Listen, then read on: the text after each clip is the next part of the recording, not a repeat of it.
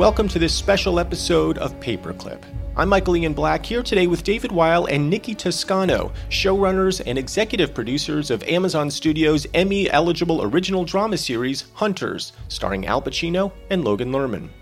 Set in 1977 New York City, Hunters follows a team of vigilantes whose mission is to hunt down Nazi war criminals living in America.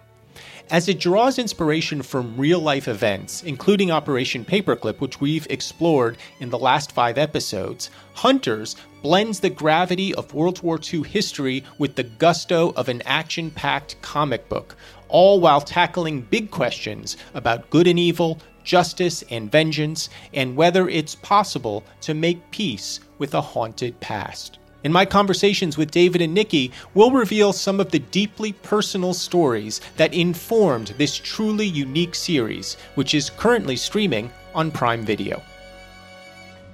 So I'm just going to steal a line from an article that I read in Vanity Fair that says Hunter's creator and executive producer David Weil worked for years to become an overnight success. After moving to Los Angeles, David worked as a tutor, spent his nights and weekends writing. When one of his scripts landed on the blacklist, which is an uh, it's an annual compilation of Hollywood's favorite unproduced screenplays, the industry took notice and David's patience and hard work paid off. And look, now he's created an original drama series for Amazon starring Al Pacino. Pretty good. Hi David. Hi Michael. Thank you so much for being a part of this podcast. I hope people check out Hunters after listening to this or come to this podcast having watched Hunters and want more from it. So let's just start with some of the basics. Who are the Hunters and what is their mission? The Hunters are a band of others, outsiders, individuals in society who for so long have been facing denial of their rights, of their very existence in the world. It's a group of Jewish people, there's a black activist, there's a Japanese American Vietnam veteran, and they band together to take on this threat of escaped Nazis living in 1977 America. So, who is Millie in this, and how does she start to piece together what is going on? I call her really the soul of the piece. She has this great moral conscience. She is this FBI agent who grew up in Harlem and is put onto a case of a NASA scientist down in Cape Canaveral, Florida, who has been found dead in her shower. Millie uncovers that this NASA scientist was in fact gassed. And as she goes on this investigation into who this woman was, she discovers that she was an escaped Nazi war criminal, uh, a Nazi chemist who came to the States and started to work at NASA. And it's that little breadcrumb, that realization, that propels Millie on this journey of uncovering this true life conspiracy called Operation Paperclip whereby the United States government brought over many Nazi scientists, engineers to the United States, placed them in positions of power um, at NASA, elsewhere in the United States government, and whitewashed their records and files. Had you known about Paperclip? Is that how you got interested in this material? It's not. My way to this material was a very personal one. It, it started when I was a kid. My my grandmother, my Savta, her name was Sarah Weil. Uh, she was a Holocaust survivor. She survived Auschwitz-Birkenau and, and Bergen-Belsen and the work camp at Unterlüss. And when I was very young, she started to tell me and my brothers her story, her story of survival, of courage, of uh, darkness, but also of hope and, and of this, this great light that she really harbored and tried to preserve during her time in the camps. And so I've become a student of the Holocaust from a very young age. It was always a part of my grandmother's history, and so thereby my own history. I really only learned about Operation Paperclip seven or eight years ago. And what was so striking is that for me, someone who has become such a student of World War II and of the Holocaust, I did not know um, about this government program. It, it started as a feeling of, of anger that our country brought over so many of these war criminals who perpetrated crimes against people like my grandparents and their families and exterminated them. Wernher von Braun is, is of course, the most famous of these paperclip scientists. And here he is on national television, and he has this life of fame and fortune. And it was this scintillating idea and this fear that my grandmother could be living next to the very person in small town America who perpetrated crimes against her and her family that was for me this moment of realization that this is the way in to tell my grandmother's story, a story that I had always wanted to tell. She survived three camps, you said. How? How was she so resilient and strong? She was such an amazing person, such a hopeful person, and such an optimist. And I think that gave her a lot of strength. But she also had this wonderful group of women, these three other women who she was incredibly close with, part family members and, and part people who she knew from, from Lodz, uh, Łódź in Poland, where she grew up. And they were an incredible support system for one another. When one was down, they, they lifted the other up. And the four of them survived the war together and miraculously so. But I think it was really this this deep friendship and partnership that did get her through. And and so too, you know, I look at the hunters as a family, as this ragtag family of sorts. You talk about your grandmother's optimism as her source of strength during that period in her life and I guess after. Did you ever question her about that optimism, where it sprang from, and whether it ever faltered in her darkest moments? I, I didn't, in part because she exuded it to question that would be like questioning if water's wet. It, it just is hmm. this feeling of like it was just so who she was. It was it was so entrenched in her DNA. But she did this interview over many sessions with my cousin Deborah Dwork, who's a Holocaust scholar. It was the first time my grandmother really told her story at length. Of course, my grandmother would tell my brothers and me the story of her trials and tribulations, but not in the excruciating detail, not with this honesty that she did with Deborah. So I almost feel like I came to know my grandmother a second time through these writings and to really feel they felt like diary entries, things that I don't, I'm surprised she would even say, like the, the deepest thoughts and the deepest recesses of her mind and heart. And so I did begin to see who my grandmother was in a more human way. I always saw her as this iconic, super heroic figure. And in this way, reading these stories, I was like, oh, and but she was human too. And it was just a really interesting marrying of two different parts of a person. Is there any specific incident, anecdote, story that you would be comfortable sharing from that time in her life that you feel like exemplifies what she was all about? Yes, and the story is this: um, when she was living in the ghetto, actually, to leave the the Lodz ghetto, it, it was a very dangerous thing to do. And so she did so, though, to procure food for her parents and her husband, my grandfather. But she would take off the insignia, the star, the armband, that she was Jewish. And there was this individual who would see her on this little train that she would take to go out and, and, to get the food, who was a Polish person, but who was not Jewish, and who knew that my grandmother was Jewish in some way. You know, I've always been so struck by these stories of the kindness of strangers.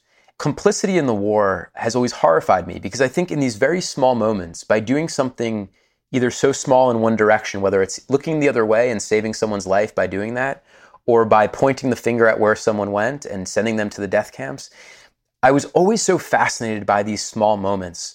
And that was a moment that has always stuck with me that this person offered my grandmother this gift, this kindness of looking the other way. And I always felt it was because my grandmother had some sort of light that shined within her, that there was something so attractive to her, not in terms of physical beauty, but just in terms of this gorgeous soul that she was, that so compelled this person to kind of look the other way. It played into that story of my grandmother as this very super heroic person, this otherworldly figure almost you referred to her a couple times as a as a superhero. Was it that image that inspired this specific story, which is a kind of band of superheroes fighting evil? And it has a kind of comic booky, graphic novelty flair to it. Absolutely. Growing up, I was the biggest, you know, superhero fan, comic book nerd. And so every story that I was told, I filtered through that lens. It was the way that I could understand these to a young person, very complex, very sort of depraved, and also very heroic real life tales.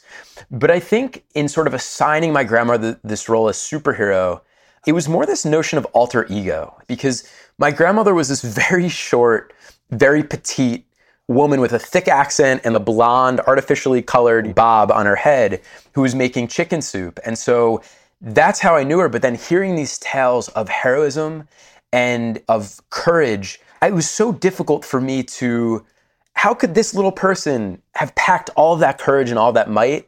And so to me, it was like, she's a superhero. You know, there's a whole secret identity that she has. And it seems like each character in this show has a secret. What do you think it is that's so intriguing about how the show peels back those layers as the story unfolds? One of the things that I wanted to explore is that fine line between revenge and justice, that fine line between hero and monster. And so just as our Nazis in this piece, you know, have these secrets and have these secret identities, so too was it important in any great superhero tale to assign a, a, secret within our heroes as well. And in that way, any great hero and any great villain, they're the antithesis of each other in some way, but they also have these great shared similarities. And so we all have secrets, right? But I think it's the secrets that we have and, and what we do with them and how we act upon them that really define who we are. I think the other sort of journey that I wanted to take the audience on is that the Holocaust happened to Jews, to Romani people, to homosexuals, to political prisoners. It's a story that is far larger than just what happened in the 1930s and 1940s. It is a scourge and an epidemic, anti Semitism, racism, and xenophobia that, that affect us all. And so I didn't want this, while it is a very Jewish story, and that was very, very important to me, the specificity of, of Jewishness in the story, I also wanted to ensure that it was a story that appealed to everyone and not in the sense of wanting people to come and watch the show, but appealed to them in the sense that we are all affected by this same evil.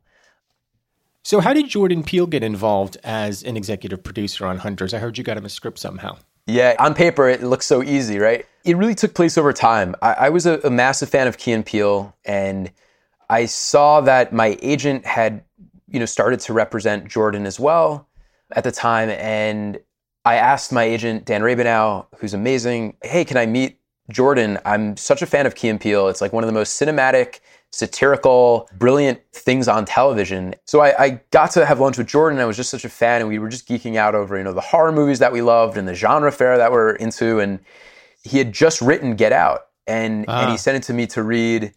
And I read it, and he's like, What do you think? I'm like, It's, dude, it's perfect. I don't want to sound, you know, like I'm I'm tooting your horn, man, but I don't have any note. What, you know, I don't know what thoughts I could give you other than it's amazing. So we kept a friendship and a relationship, and it was really just me being in awe of him. And, and by the time Hunters was ready, Get Out had just come out, and I just felt like Hunters was so perfect for this brilliant company, Monkey Paw, that he and Win Rosenfeld, his partner, were building together. And so I sent it to them, and they really dug it, and they really saw, hey, this really does fit into the kind of stories that we're trying to tell when you invite Jordan Peele out for lunch, I hope you paid for the lunch because you invited him out on the date. I definitely did pay. I'm pretty sure. I hope I did. I'm sure he considers it even now, but I'm going to ask him. You talked about the idea of revenge versus justice. That question kind of runs through the series and is embodied by Al Pacino's character, Meyer. And you talked about your grandma's light and that she was a person of light. Do you feel like there's always a choice between light, which I'm going to say is justice, and darkness, which I'm going to say is revenge? Are those things always in conflict? Do we have to choose between them? I don't know that we always have the privilege of choosing between them, unfortunately. But I think there's always a choice that can be made. I, I guess it's the choice to what end. And, and I think the scene between Meyer, played by Al Pacino, and Simon Wiesenthal, played by uh, Judd Hirsch, really personifies that. It's the, this couplet of lines that I wrote where, you know, essentially Wiesenthal is saying that what Meyer and his band of hunters is doing is not Jewish, it is not moral, it is not right. And Meyer says, but if we don't do it, we will cease to exist. If we don't fight back um, against the monsters who come to try and exterminate us, we will be gone from the world. We will be expunged from the world.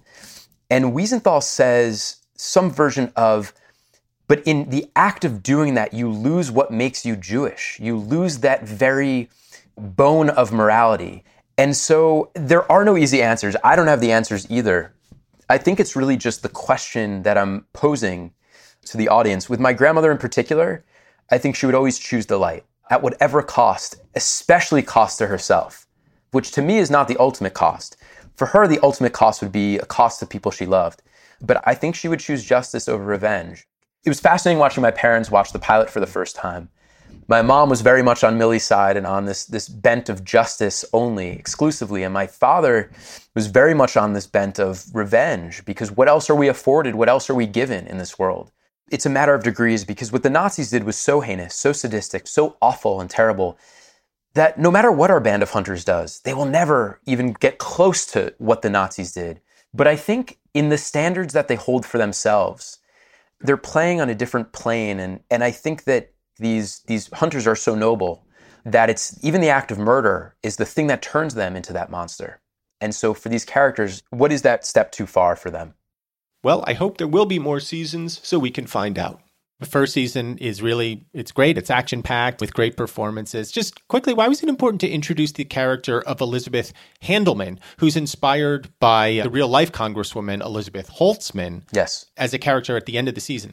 There are many different kinds of crime fighters. There are many different types of, of heroes in the show who are trying to find justice.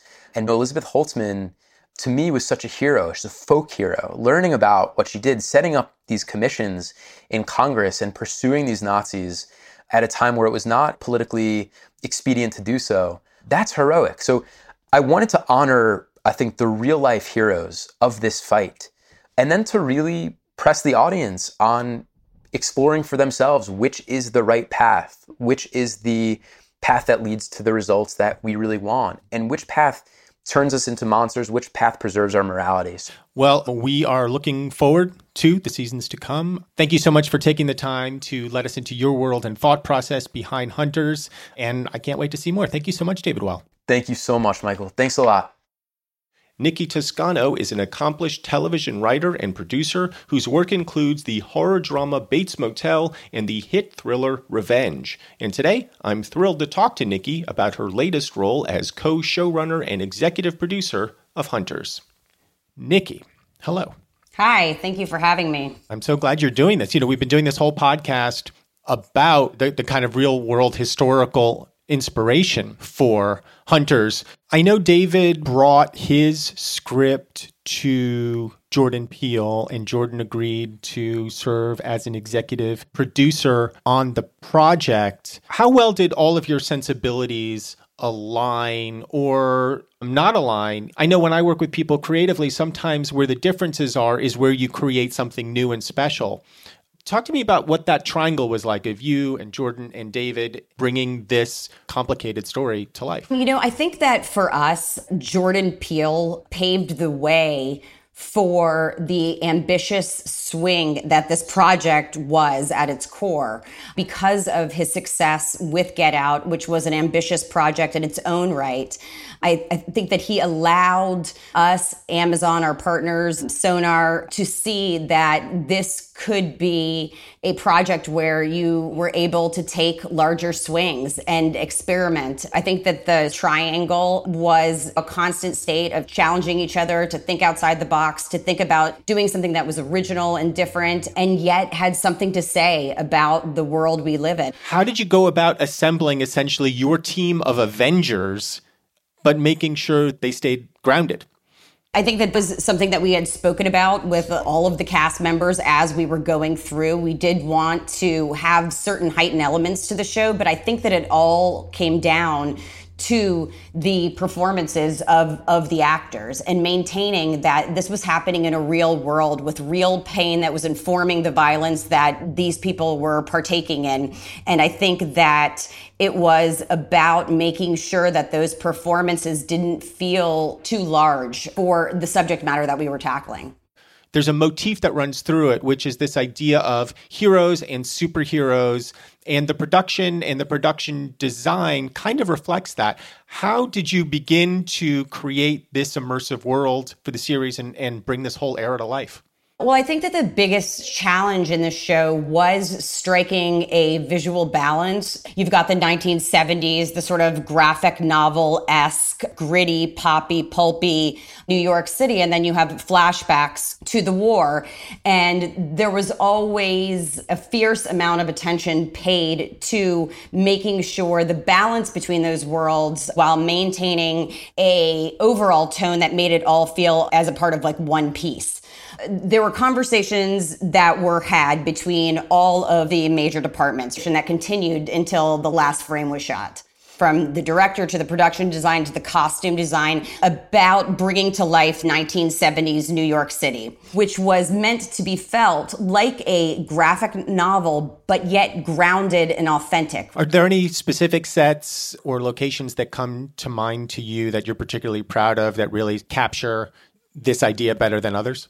Absolutely. I mean, I think that my favorite, it's the Meyer's secret room. Kurt Beach, our production designer, we had ad nauseum conversations about how to make this feel like a bat cave that we hadn't seen before. You know, it was originally written as a as a basement of a sort of New York apartment, uh, and Kurt Beach changed it to taking inspiration from like a rooftop sort of conservatory, and he added in all of these amazing elements. I think that one of the challenges for him was to make it feel like a secret room, but if it's on a rooftop, it's it's going to be ex- exposed to the elements. And he came up with this wonderful idea about putting in some of the glass block that informed the design aesthetic of that time so that you were able to strike the chord between the secretive and yet have light come in, not only for the daytime scenes, but for our cinematographers. And he really just swung and hit it out of the park. It was important for that room to be a meeting place for our hunters, a place where they're discussing tracking down different Nazis, an armory, a, you know, sort of had medical capabilities, it had maps, it had all of these different things.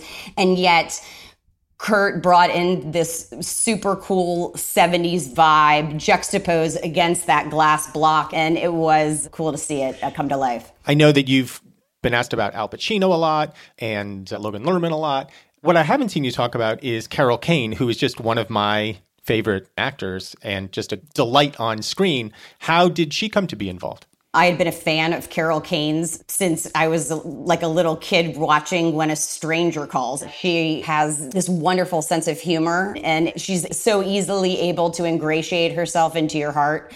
We wanted somebody that could feel like a Jewish grandmother, yet it was credible that she was also an arms dealer. And I think that I think that, you know, Carol did such a beautiful job in Hunters of grounding the heart and the pain of what it meant to be a Holocaust survivor. I feel like Carol and Saul, you know, playing Mindy and Murray gave us the ability to bring in so much heart and soul into the piece and a, a deeper understanding of what it meant to suffer through the atrocities of the war and how that ultimately informed them in moving forward in 1970s New York. Hunters is a story about Holocaust survivors and Jews seeking vengeance. But this Avengers team, the Hunters, are multi ethnic. They're of different generations. And it seems like the story becomes about something greater than the specific experience of Jews. I mean, more groups probably than not end up suffering persecution in some ways. And I'm wondering what kind of special resonance the show has for you. I think that what attracted me to the piece was that this was about a band of others, right? A group of people who had all been persecuted, but not necessarily persecuted in the same way. And that to me was really interesting. You know, personally, when I was 25 years old, I fostered and adopted a 12 year old black kid. And I think that one of the biggest struggles that I had as a parent was my inability to ever put myself into his shoes. And I think that this different generations, different ethnic backgrounds really allowed the audience the ability to put themselves in, in other people's shoes. And that's what the hope of this show is for people who don't traditionally have a superhero cape to be able to don one and kick some ass. How much did you know about our Operation Paperclip if anything, before you came into this series? I knew nothing. I was not aware of it at all. I had to do um, quite a bit of, of, research, and it was v- just so eye opening that this happened and that it was real. And while we tried to portray the government's justification for what it was that they did, I still have a hard time wrapping my head around it on any level. Yeah, as a co host of this podcast, that has been my issue. How do you reconcile what some of these people directly did and all of these people indirectly did with what was deemed as an overarching national security interest for the United States of America. It's definitely a struggle. And, and, in particular, I think for me, is that there was no judge and jury. So many of these war criminals came over without facing any kind of justice. When you look at somebody like Wernher von Braun, who now is almost a beloved figure in American history because of his contributions to the American space program, I wonder if it makes you reevaluate more of American history knowing this little snippet learning about Operation Paperclip and what had happened there. I think that there's a, a number of different historical periods that we could delve into and probably have a similar level of jaw dropping, holy shit moments, you know? I know there's probably infinite number of television series just waiting to be made from from crazy American history. Do you have a favorite episode in the series? Oh, wow. I really loved episode eight. I thought it was such a beautiful examination of not just the love between Mindy and Murray, but what he meant to this group of hunters and the real stakes of what they were doing. When I read that script written by David Weil and Charlie Kassler, I was just emotionally wrecked. It was just a beautiful, beautiful piece of work. And what about a favorite scene from any of the series? I mean, I wrote this episode, so this is going to sound bad, but I loved the dance number. I loved the dance number and then the haunting nature of Jonah's grandmother appearing in the concentration camp uniform. Where does the idea of a dance number come from in this context? Was there any um, pushback from anybody when that was pitched? I think that one of the biggest things that David and I set out to do was to take a swing with this series and do things that pushed the envelope and that made people think and that presented things in a way that maybe weren't part of a traditional narrative structure. When I was coming up with that, it was it was about coming up with a, a metaphor for what Jonah's headspace was in that moment, which was returning to his life and what that meant and of course, it was inspired by a lot of weed, and but it was sort of meant to be a different way of punctuating his struggle in the episode. You've talked about taking a big swing with this series, and it does. Is that what you're most proud of in general with this show, or is there, or is there something that you can point to as, yeah, this is the aspect of the show that really fills me with pride? The aspect of the show that really fills me with pride is the idea of representing this band of others and putting out something into the world that says that many different generations that anybody can wear a superhero cape. That's the thing that inspired me most about being a part of this and and continues to inspire. Well, Nikki Toscano, I want to thank you so much for taking the time to speak with us today about hunters. It's a really fun, action packed show with great performances. And the fact that it stems from this kernel of true American history is really fascinating. So thank you so much. Yeah, it was my pleasure. Thank you so much for having me. Paperclip is funded by Amazon Studios and produced by LA Times Studios. The Los Angeles Times newsroom was not involved in the creation of this series. The views expressed on this podcast are not necessarily the views of Amazon Studios or the LA Times.